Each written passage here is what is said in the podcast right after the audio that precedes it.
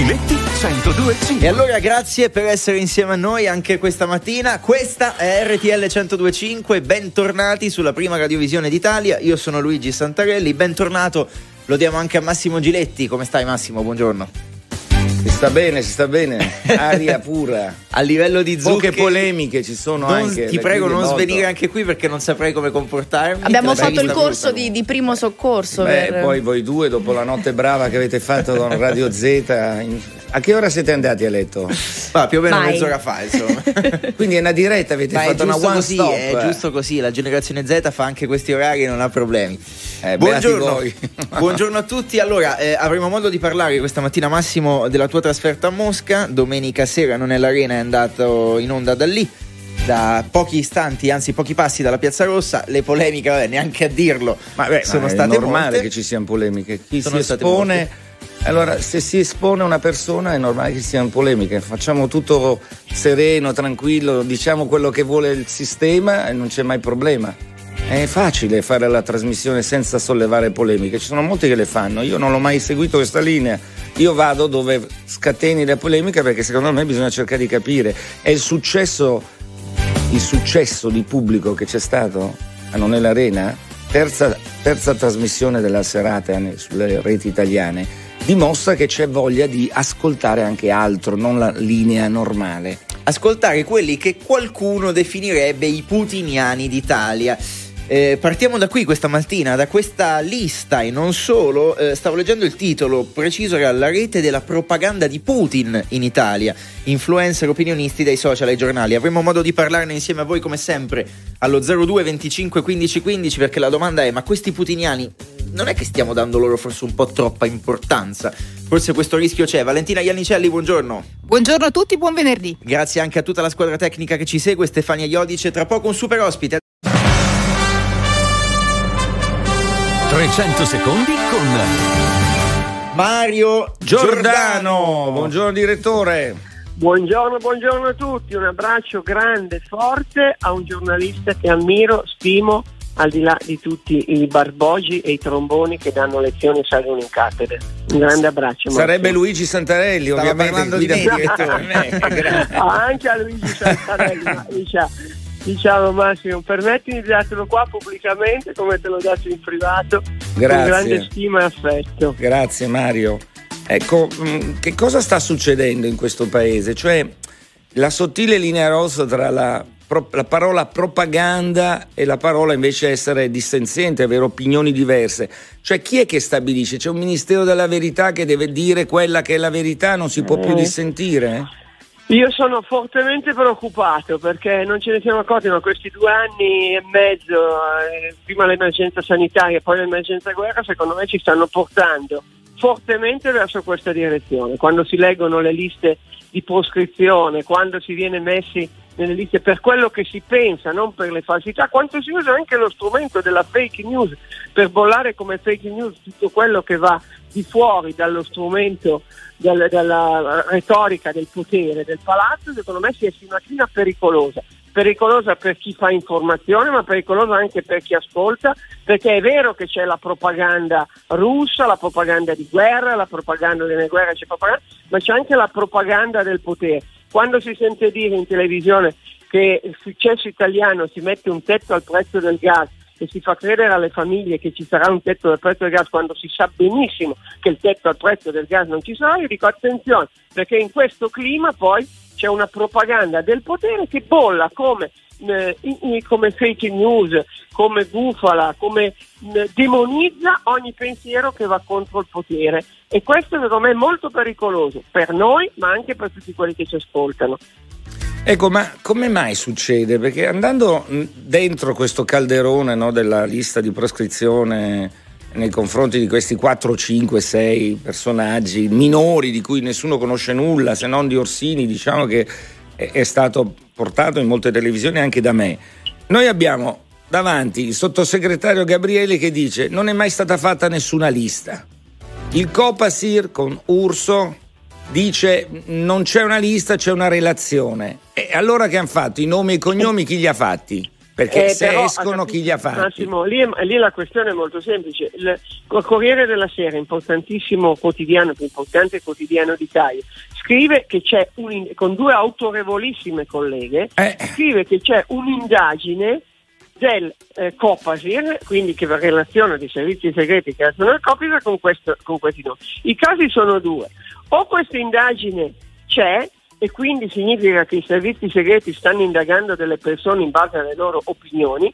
oppure questa indagine non c'è e quindi la grande fake news è quella del Corriere. Ora, Beh, siccome però, io ho grande stima del Corriere della per, Sera, appunto, ho grande perché... stima delle due colleghe, credo che quella lista ci sia e che quindi le smentite fanno parte di quella costruzione del potere di cui dicevamo prima, di cui secondo me noi dobbiamo preoccuparci. Posso farti una domanda però diversa? Cioè, molto spesso noi siamo vecchi di, no?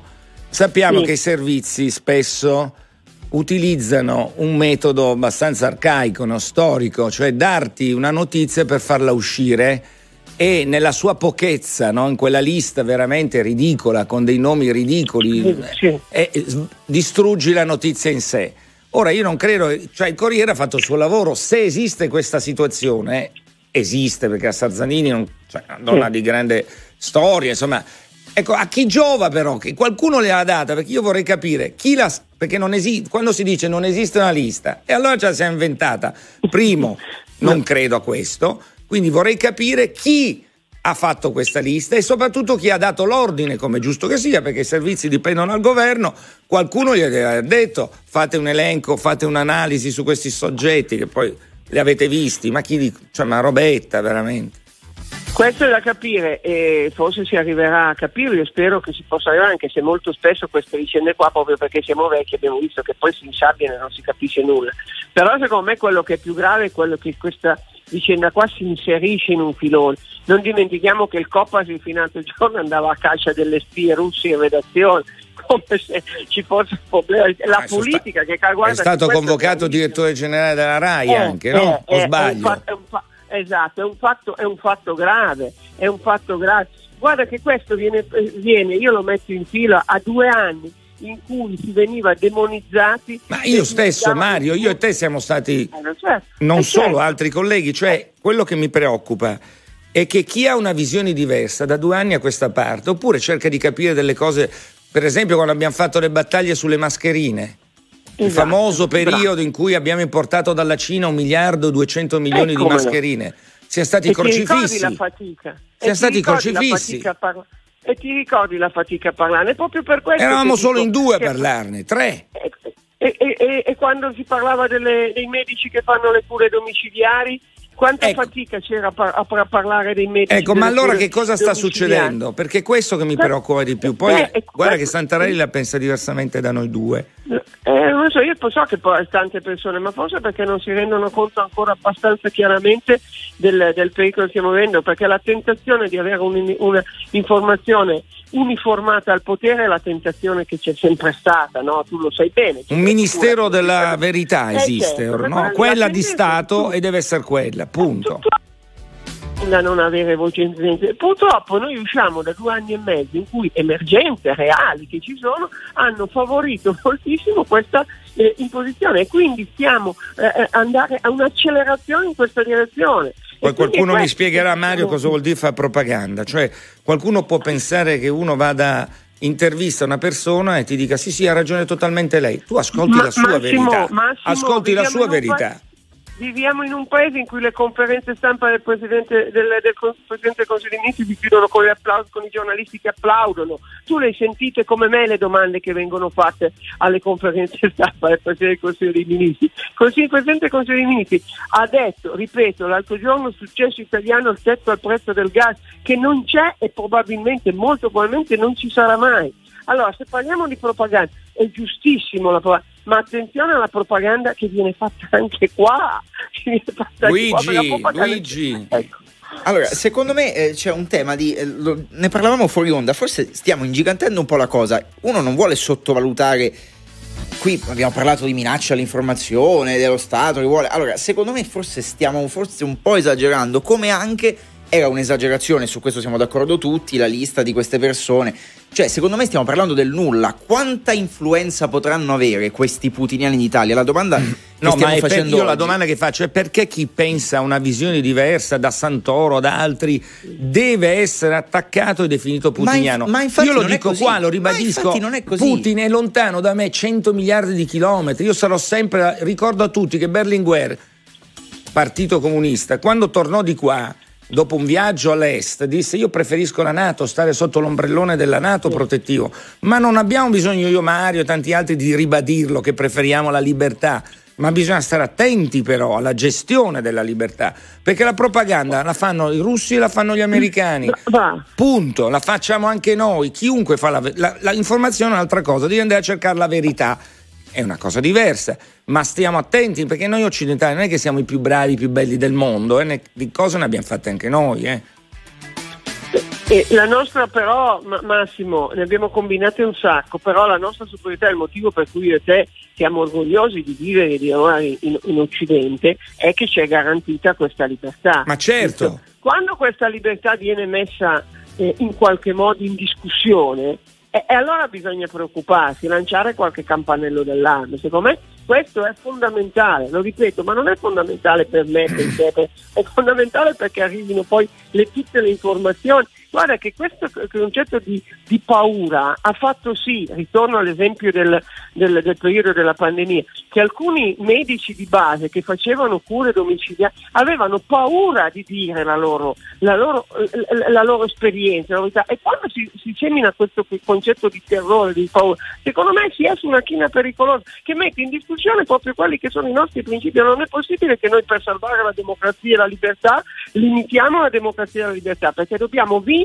difendendo quelli che sono i nostri valori. Poi ci ho detto, che adesso dobbiamo andare in pubblicità, Luigi, ci ho detto, uno come il professor Orsini in Russia non, av- non verrebbe ospitato, quindi io per col primo rispetto non credo che lo io, conosca nessuno, cioè, eh... ma no, ma perché ha una posizione diversa. In Russia c'è un canale unico, ma non è che dobbiamo dirlo tutte le volte che qui c'è una grande libertà, però la storia dei paesi va capita, non vuol dire giustificare quello che stanno facendo, perché quello che stanno facendo quando entri in una nazione sovrana è orribile, è orribile, e non è accettabile risolvere una questione diplomatica con le armi, non esiste.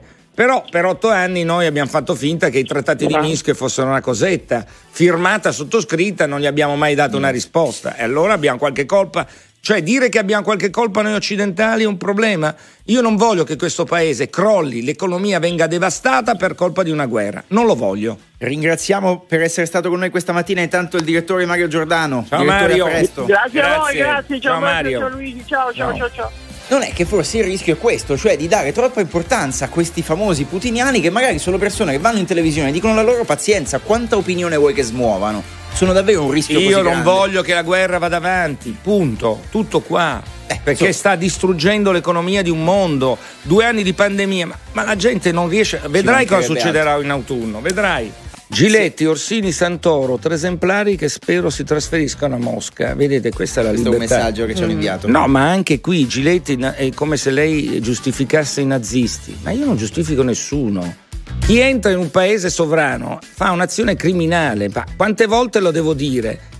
Ma se non vediamo quello che è successo prima è troppo facile. Quando noi siamo entrati in Libia, abbiamo bombardato la Libia, abbiamo ammazzato centinaia di persone civili, normali. Abbiamo fatto, la, la, abbiamo fatto permesso che Gheddafi venisse ammazzato senza processi. Questo si dimentica. Quando siamo entrati in Iraq, ottocento missili in una notte in Iraq, dicendo che c'erano le armi letali di massa che non sono state mai trovate. Eravamo noi occidentali. Quando abbiamo bombardato Belgrado per la questione del Kosovo, anche lì si difendeva una minoranza. D'accordo. Ma quando fa comodo a noi la guerra, noi occidentali siamo tranquilli e sereni. Questo sto dicendo, che non c'è una uniformità di pensiero. La guerra è merda ovunque, eh, per usare le parole sallustiane. È merda la guerra. Non è che la guerra va bene se la facciamo noi occidentali, vabbè. Perché allora, se noi avessimo questa idea, avremmo dovuto fermare i russi quando massacravano la popolazione in Siria o in Cecenia, E invece siamo stati zitti, perché tanto quelli erano, non, ci, non c'entra niente. Adesso siamo preoccupati, facciamo tutta sta roba perché lì passa il gas e il gas interessa a noi. Ecco la verità, la vera ipocrisia. Mi spiace che qualcuno, o molti non lo vogliono capire, io combatto per una libertà di opinioni, poi ognuno può dire la sua, io la vedo così, e qual è il problema? Non posso vederla così. Amen. Per rispondere a Massimo Giletti o parlare con lui chiamatelo zero due venticinque quindici quindici, come ha fatto Alberto da Milano. Buongiorno. Buongiorno a voi, a R T L anche mia. Grazie. Buongiorno. Alberto. Prego. Ciao Massimo. Buongiorno, tanto buongiorno. Ben ripreso. Grazie. Sei sempre uno che ci mette la faccia e il naso. Grazie. E questo ti fa onore. Grazie mille. Poi, per carità, si può ah. avere visioni diverse, ma intanto se chiudiamo il dialogo questa guerra non finisce più e l'economia italiana, non solo quella russa, sarà drammaticamente ter- sarà, avrà uno sviluppo pessimo, e a rimettercela è la gente comune, perché i ricchi stanno sempre bene, non vi preoccupate, i ricchi e la politica non hanno problemi perché il mensile gli arriva sempre. Assolutamente d'accordo, eh. Guarda, io lavoro per una società che si occupa di logistica e trasporti e vedo dei rincari che la gente, diciamo, comune non, non ha modo di vedere. Quando un container in import dalla Cina ti costa quindici volte tanto e tu ancora non vedi il prezzo aumentato sullo scaffale, come dici te, ad autunno ci sarà un disastro. Ci eh sarà ma io, un, io lo sto gridando crisi. Da tempo, però chi lo grida viene visto come putiniano, ma che me frega di Putin e tutto il resto, esatto. Non è quello il punto, è che questa guerra va fermata. Se noi continuiamo a inviare armi e basta, non si fermerà, si prolungherà, assolutamente si prolungherà. Si deve trovare esatto. un accordo, questa è la traccia su cui forse non gli europei, perché la cosa che ha detto Maria Zakharova, ha detto che con gli europei non, non si fida tanto perché l'Europa è debole, dice una fesseria, non stiamo vedendo che comandano solo gli, gli americani, che decidono solo gli americani. Ma no, non vedere queste cose mi sembra veramente ridicolo, no? E quello è slogan politico? È propaganda? No, dici una verità. Tant'è che Draghi è andato, a, è andato da Biden e ha detto facciamola finita con questa guerra, ma non ha, non ha ottenuto granché. Grazie Alberto, buona giornata. Alberto, grazie. Grazie a voi, a presto, grazie. Buona giornata. Da Claudio a Marsala, buongiorno, benvenuto. Buongiorno R T L anche mia. Allora guardi, subito guardate subito due precisazioni. Eh, la prima, eh, secondo me è stata infelice la scelta di Giletti di andare in Russia, perché sostanzialmente poi eh, al netto, diciamo, dell'imprevisto di salute che ci può stare, però credo che abbia dato troppa voce a chi lo ha anche denigrato e offeso, a mio modestissimo parere. Secondo, quello che si diceva poco fa con l'ascoltatore Alberti da Milano relativamente alla, alla guerra, sul fatto che debba finire prima possibile, credo che non ci sia nessuno che possa dire il contrario. Però ce Beh, non mi sembra che sia così. No, mi scusi. Aspetti, aspetti. Non mi sembra che sia così che si voglia far finire in fretta questa guerra, eh? No, no, no, questa guerra deve finire, credo che... Ma che debba no, finire, esatto. Siamo d'accordo tutti. Esatto. Ma non mi sembra che si voglia far finire questa guerra in Le fretta. Sì, se no qualcuno alzerebbe un telefono, no? Chi ha un po' più di intelligenza, anziché fare il macismo di chi ce l'ha più lungo, no? No, no, eh? eh, alzi il telefono e dici, caro Biden, alza il telefono e dici facciamo qualcosa. Eh, Giletti, guardi, Putin ha più, rib- più volte ribadito che non è Claudio, purtroppo ti sentiamo male. Allora prova ad avvicinare il telefono all'orecchio, sì, e sì, parla un po' più forte. Il Vai. Telefono ce l'ho vicinissimo. Stavo dicendo semplicemente una cosa, che il signor Medvedev, non so se avete avuto modo di leggere le ultime dichiarazioni, ha detto palesemente che odia l'Occidente, non vuole fare come cultura in generale. Beh, si sente male. Sentiamo male. Allora, eh, dice Medvedev, Medvedev ha detto odio gli occidentali. Sì, esatto. Ma mi sembra che Biden qualche tempo fa, quindi molto tempo fa, ha detto Putin sono, è un macellaio. Quindi diciamo che a livello di insulti siamo alla pari, però questo macismo di insulti, di follie, dovrebbe finire con una telefonata, troviamoci, chiudiamo questa, reg- questa storia.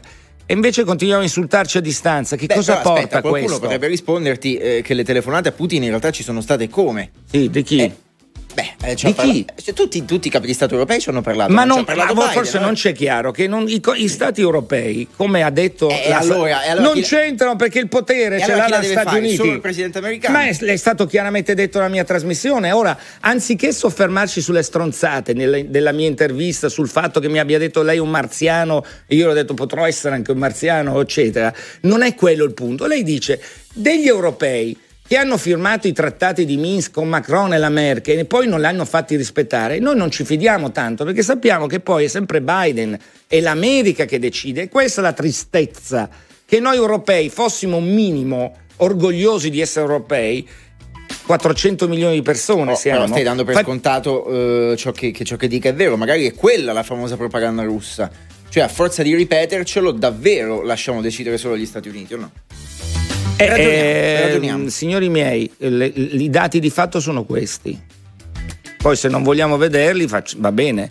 Poi ripeto per l'ennesima volta, Putin, Putin è putrido quando fa questo tipo di attività e decide all'improvviso di fare sfondare le, i confini e portare i carri armati, è una roba orribile, ma quante volte lo dobbiamo dire? Ci ho detto, sono passati quattro mesi, qualcuno anziché inviare solo armi vuole alzare il telefono e portarlo a una soluzione?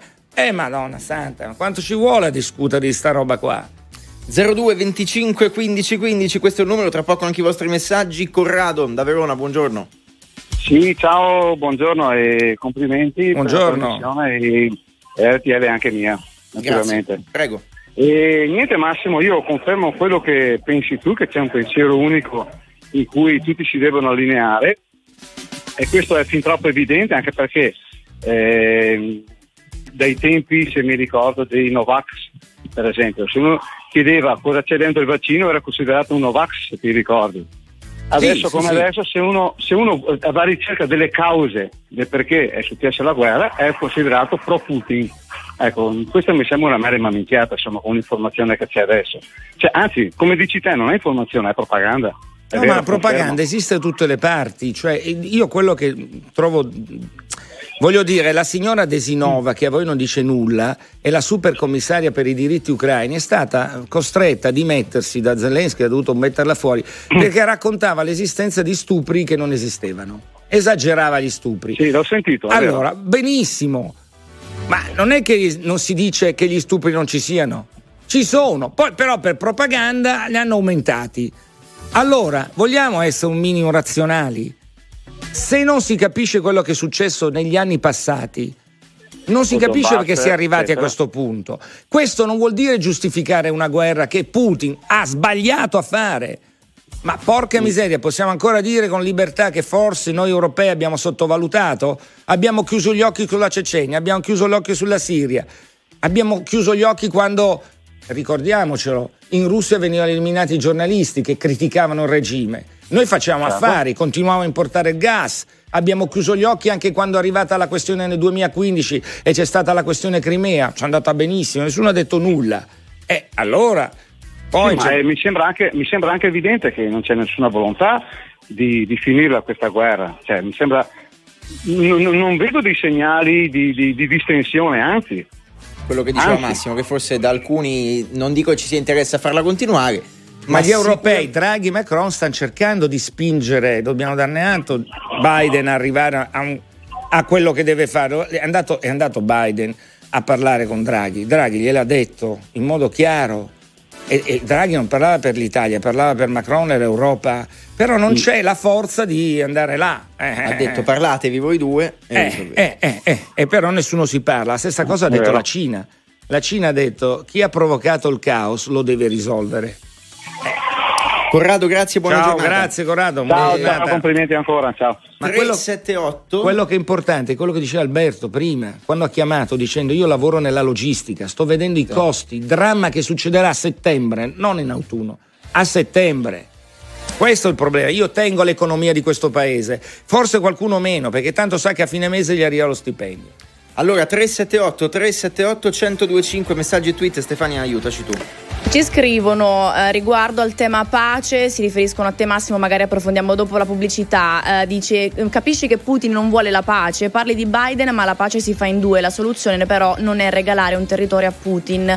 Ronaldo, giusto, dalla Versilia. Buongiorno.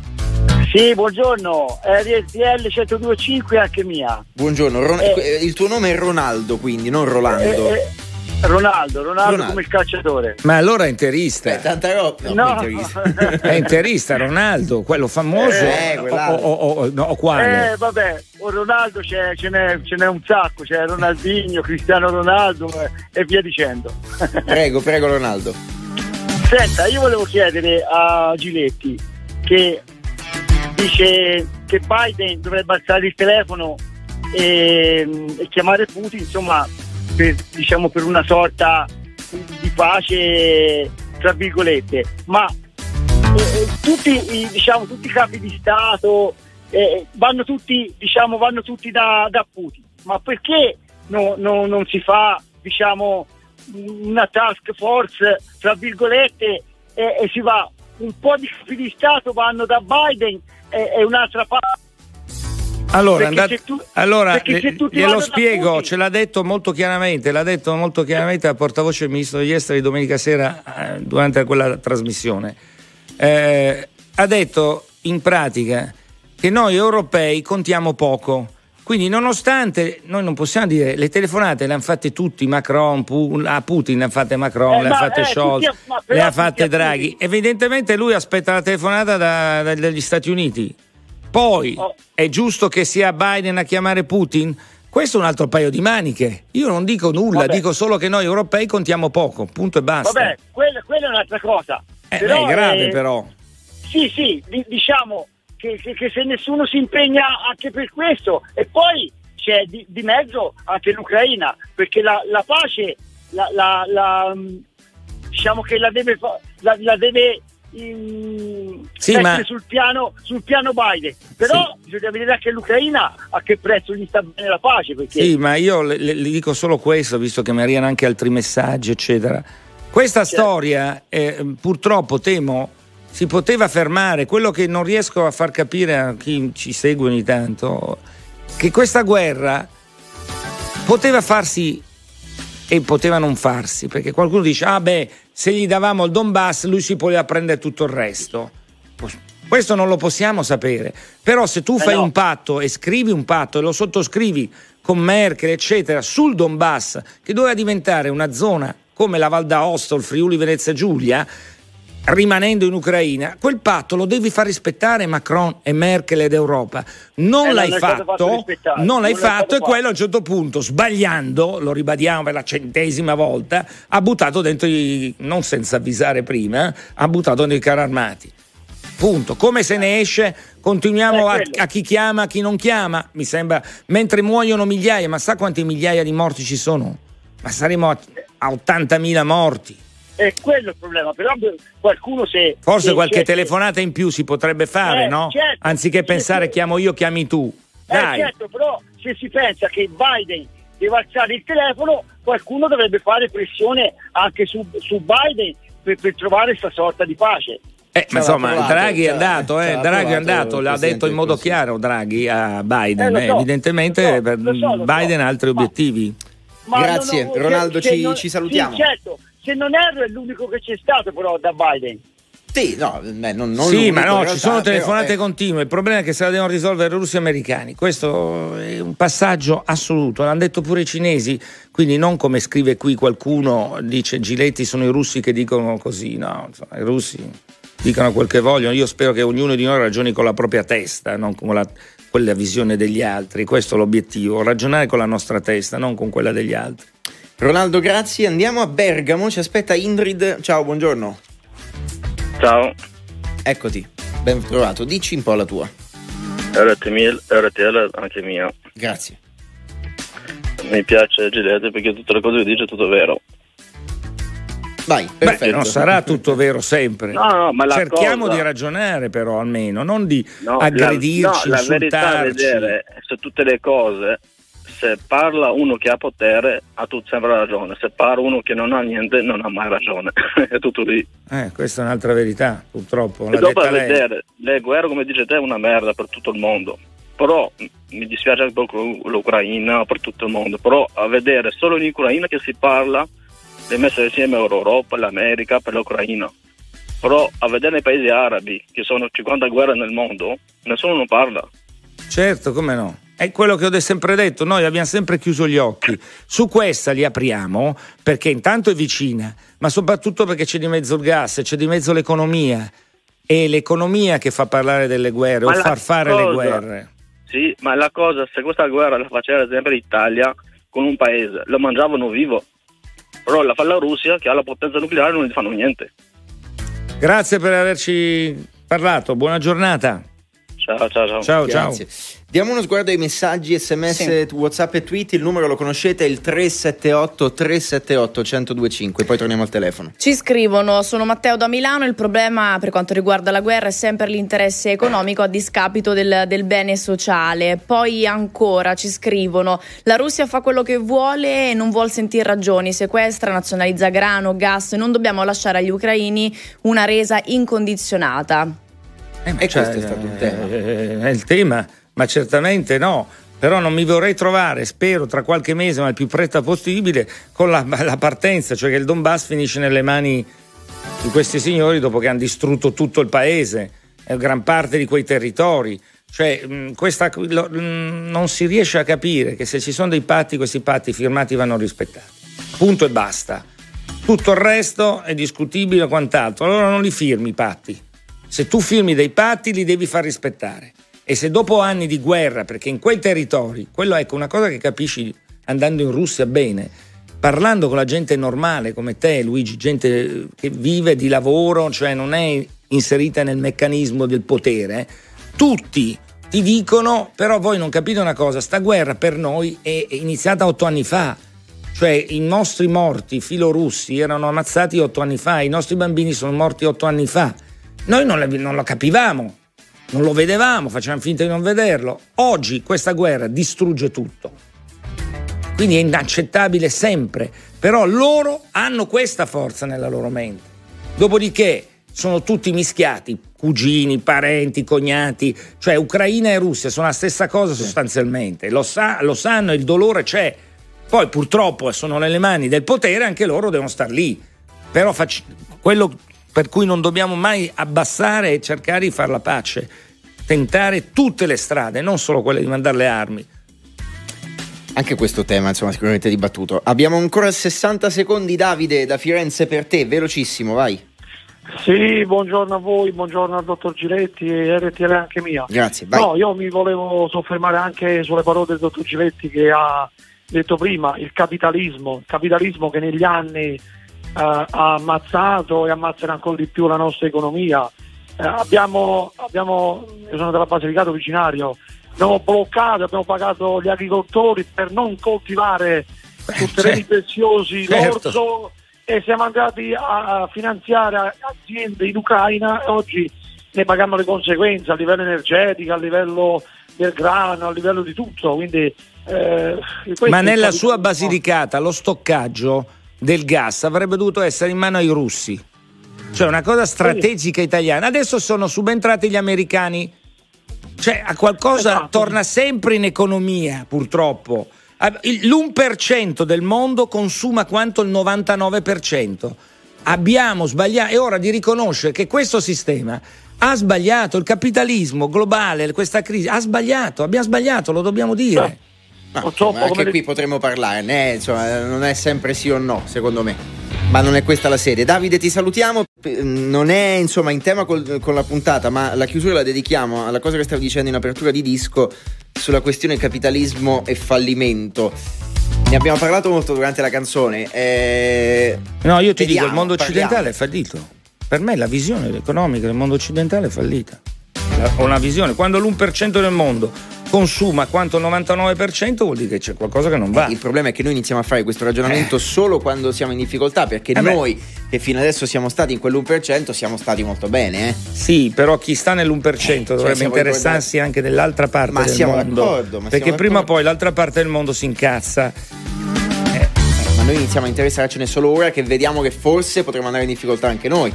Prima ci andava no, bene. Ma, ma noi siamo eh... già in grande difficoltà, facciamo finta di non accorgercene, però siamo in difficoltà. Purtroppo poi uno se le segna queste cose, andiamo a vedere cosa succede tra tre mesi, se la guerra non finisce. Andiamo. Cioè chi ha interesse a indebolire l'Europa? qualcuno ce l'ha. Eh, forse conviene a qualcuno di indebolire l'Europa e indebolire la Russia, a qualcuno forse inconviene. E stiamo parlando degli Stati Uniti. Solo eh, che una differenza è che i russi hanno le loro colpe gigantesche, perché sono loro che hanno portato questa situazione, la colpa è solo loro di essere caduti in questa situazione. Ecco, ma noi europei non ci accorgiamo, facciamo finta di niente, vedremo. Allora, chiudiamo in questo modo la puntata di oggi, ma eh, un paese ritroviamo... che ha salari così bassi, che dà salari alto così tempo, bassi, ha un problema di base. Non puoi dare alla gente pochi euro. Eh, oh, tant'è che può... si rifiuta il lavoro perché tanto con reddito e cittadinanza, no? Poi alla fine. Ah, eh, semplifichiamo troppo. Poi ci sarà qualcuno che non ti dà più i soldi, vediamo cosa succede. Ne riparleremo, grazie, l'appuntamento è a venerdì prossimo. Valentina Iannicelli in regia, grazie. Grazie a voi, a venerdì prossimo. Insieme a lei Andy Ceccarelli, a Milano Ricchi Aristarco, Pio Ingegno, Stefania Iodice, a venerdì prossimo. Grazie a voi, a venerdì prossimo. E grazie a Massimo Giletti. Grazie a voi, buona giornata.